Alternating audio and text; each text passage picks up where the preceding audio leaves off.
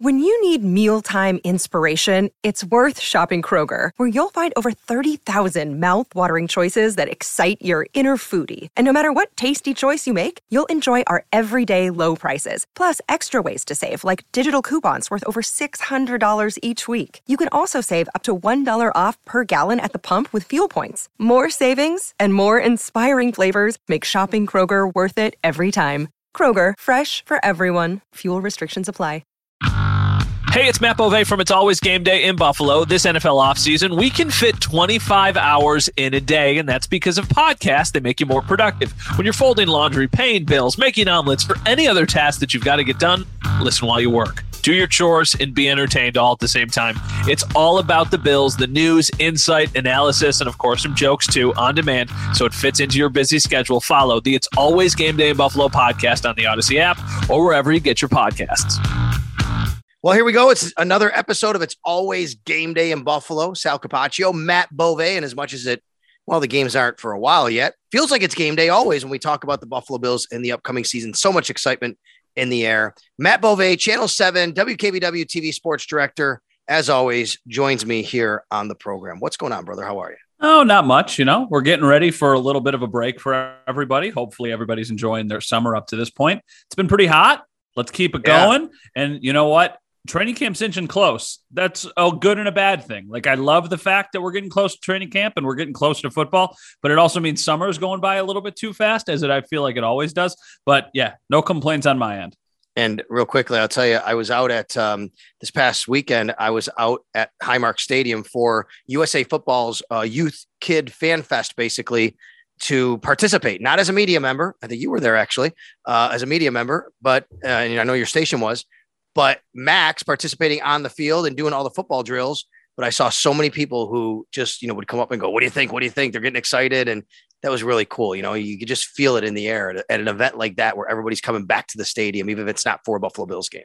And it's not even like there. Obviously, if people are there for a football events, they're probably interested in football. It's everywhere you go. It's doesn't matter the setting, doesn't matter the situation. I can't tell you how many times somebody has come up to me in the last five, six months and asked me, a, and they're not even just like questions like, how are the Bills going to be this year? Because that's what we've had for a while. It's like, hey, you think Araiza is going to be able to hold? Is that going to be an issue? Or it's like, hey, what's the deal with Tavon Austin? Could he make this team? So people are like, they're not just into it. People are like really, really into it and they're ready. And that's exciting.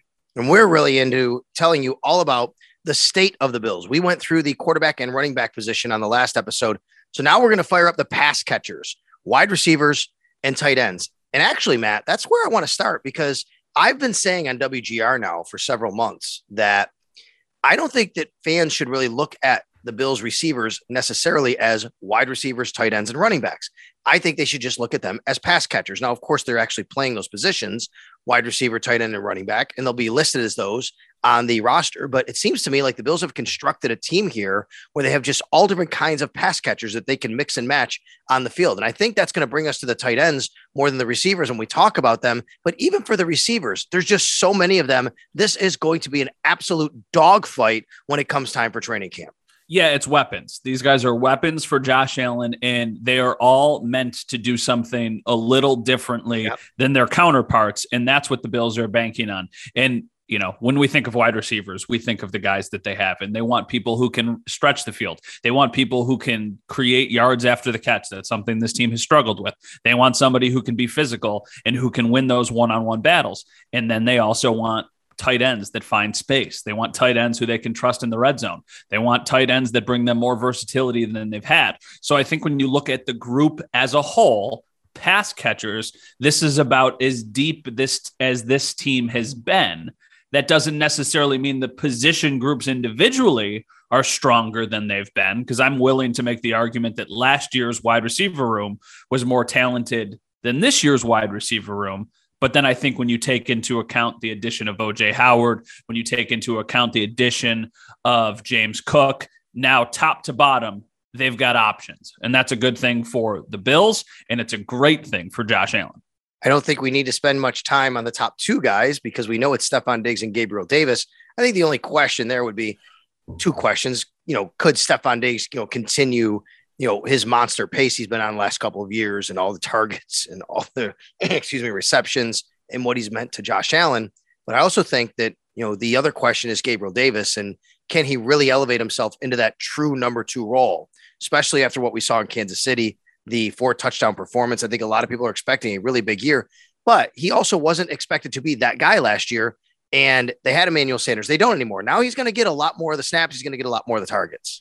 The thing that concerns me, and once again, like I'm knocking on wood while I'm saying this, it's not about Gabriel Davis getting an expanded role. It's that I feel there's a pretty big drop off with their specific wide receivers that they're going to line up on the outside after Diggs and after Davis. And if either one of them is injured for any substantial period of time, I'm curious what they're going to do. They have other options that they can line up on the inside. They've got Isaiah McKenzie. They're going to use Khalil Shakir in some way. Jamison Crowder is going to play the slot for this team. So it's not like they're going to be completely bare if they're dealing with an injury, but they don't have a lot of other guys who specifically thrive in that role, like lining up on the outside. So I think they'll be fine they do just need to stay healthy. And that's a big ask, obviously, when we're talking about the NFL. But from a strictly like these guys are healthy standpoint, Stefon Diggs to me, top five receiver in the NFL. And I think Gabriel Davis is just continuing to trend in the right direction. He's not going to obviously have four touchdowns every game like the last time we saw him on the field, but I think he is a bona fide, legit number two wide receiver. And I think he's proven that when thrown to, he will make the big play that started his rookie year and it continued into his sophomore year. I know the two of us, Sal, I was banging the gavel so many times last year of like, why is this guy not playing more? They trusted Emmanuel Sanders. They trusted the veteran. Now that that guy's not here, Gabriel Davis is going to get those snaps. And I think they're going to be a better offense because of it. So he is not a burner per se, but you're right. He makes big plays, right? His yards per catch, he's always down the field. He has a knack for his route running. We saw in the Kansas City game is just incredible. I agree with you about Gabriel Davis, you know, expected role. And the question is, you know, can he handle that volume? He should be able to, but we'll see in short of injury. I think the Bills are in very good hands with their top two. After that, it becomes a little bit interesting because so there are 11 receivers on this club. The top two we just went through, Diggs and Davis. Then it's I'm just going to give you them in this order. Most of them are the guys near the top of the uh, head in the depth chart, but it's Mc, Isaiah McKenzie, Jamison Crowder, Khalil Shakir, Marquez Stevenson, Jake Kumerow, Isaiah Hodgins, Tavon Austin, Tanner Gentry, and the undrafted free agent out of BYU, Neil Powell. So when you look at that group, a lot of a lot of the conventional wisdom I know that we've talked about on the radio side of things is maybe McKenzie, Crowder, and Shakir are kind of fighting for two spots because it seems like they all have the same skill set. Now, I don't think that has to be true necessarily, but it just kind of feels like, aren't you kind of doubling and tripling up if you keep all three of them on the roster? I think that all three of them will be on the roster at this point in the offseason. I think Khalil Shakir is maybe their long term project hope at slot. So they have Jamison Crowder now he's the guy to bridge the gap between Cole Beasley and Khalil Shakir. And if Jamison Crowder turns out to be an absolute stud, then he's probably going to go get paid somewhere. If he turns out to be serviceable, then they'll probably keep him around. Or if he doesn't have a strong season, then eventually they'll move on. I know the Bills didn't give Isaiah McKenzie a ton of money, but I do think it says something that they were right out at the beginning of the offseason, re signing Isaiah McKenzie. Like it was one of the first moves that they made. I think it might have been like Siran Neal was one, he might have been two. So I think that says something that they truly value him.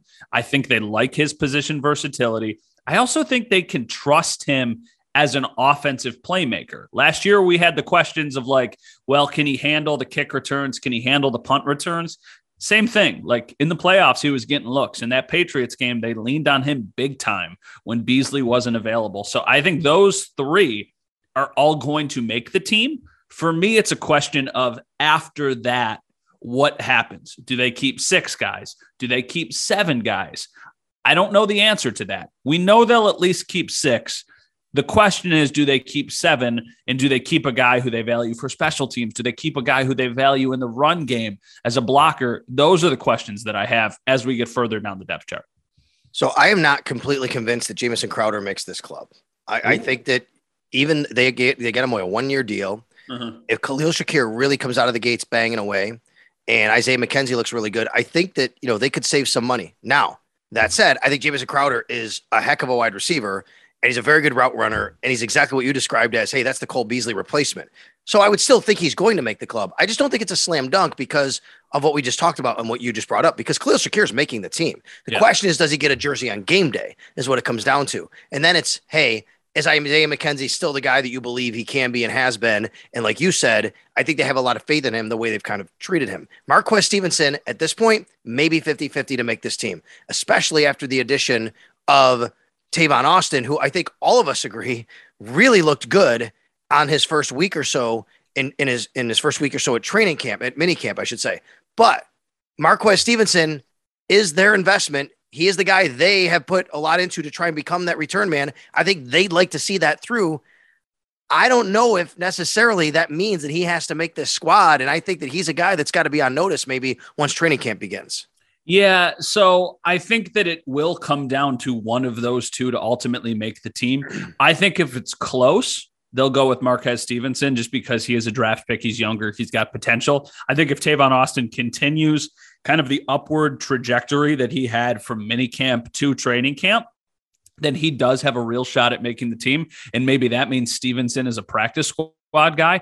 I don't think that if he doesn't make the Bills team and they put him on the practice squad, there would be, you know, teams lining up to go sign him just because he hasn't right. really proved he hasn't really proven anything at this point. So I think that that is a very real competition.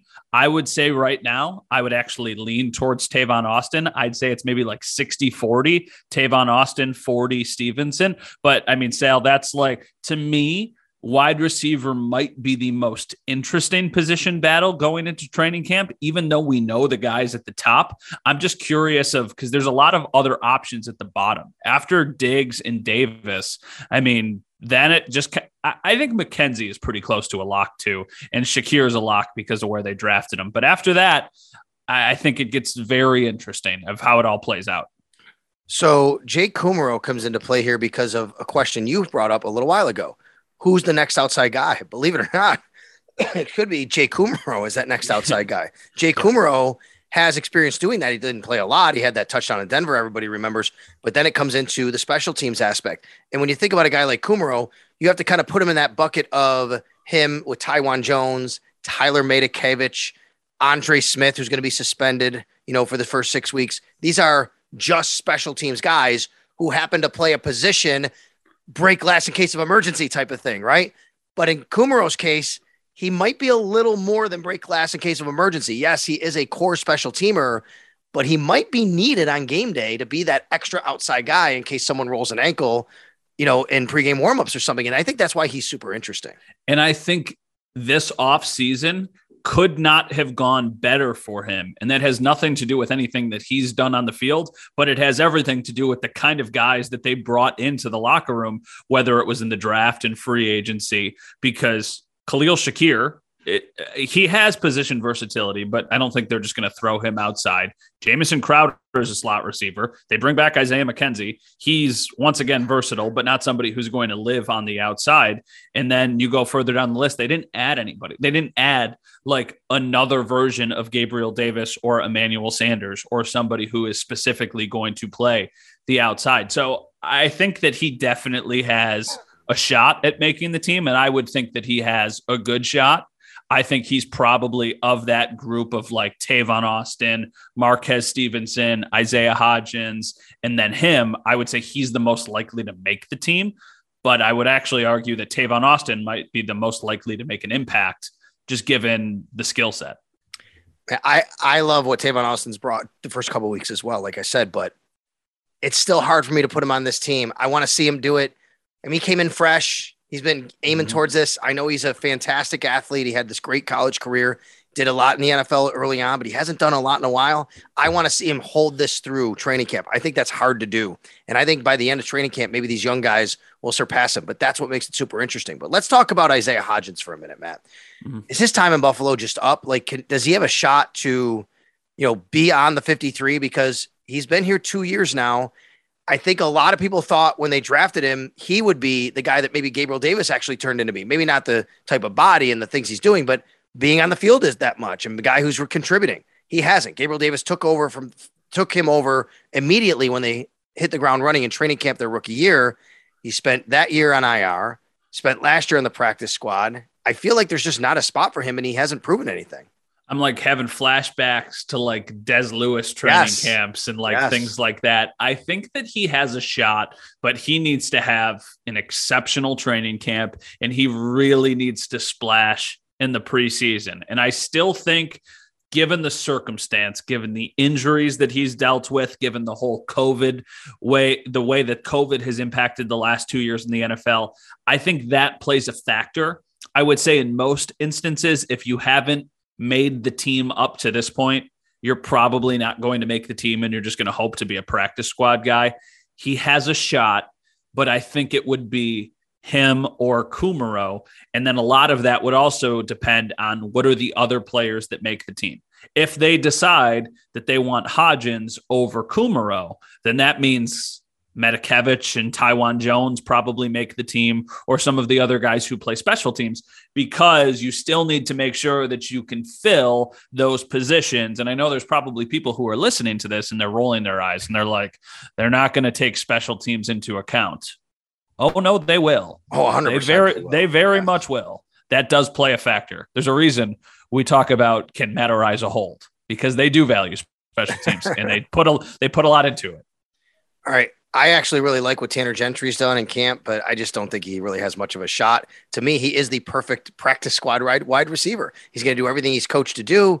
He's going to be reliable every day to show up, be a good part, guy in the building, be a good teammate. And uh, hey, it's not it's not a bad living, I guess, if you can get paid to play professional football, even if you don't get a jersey on game day.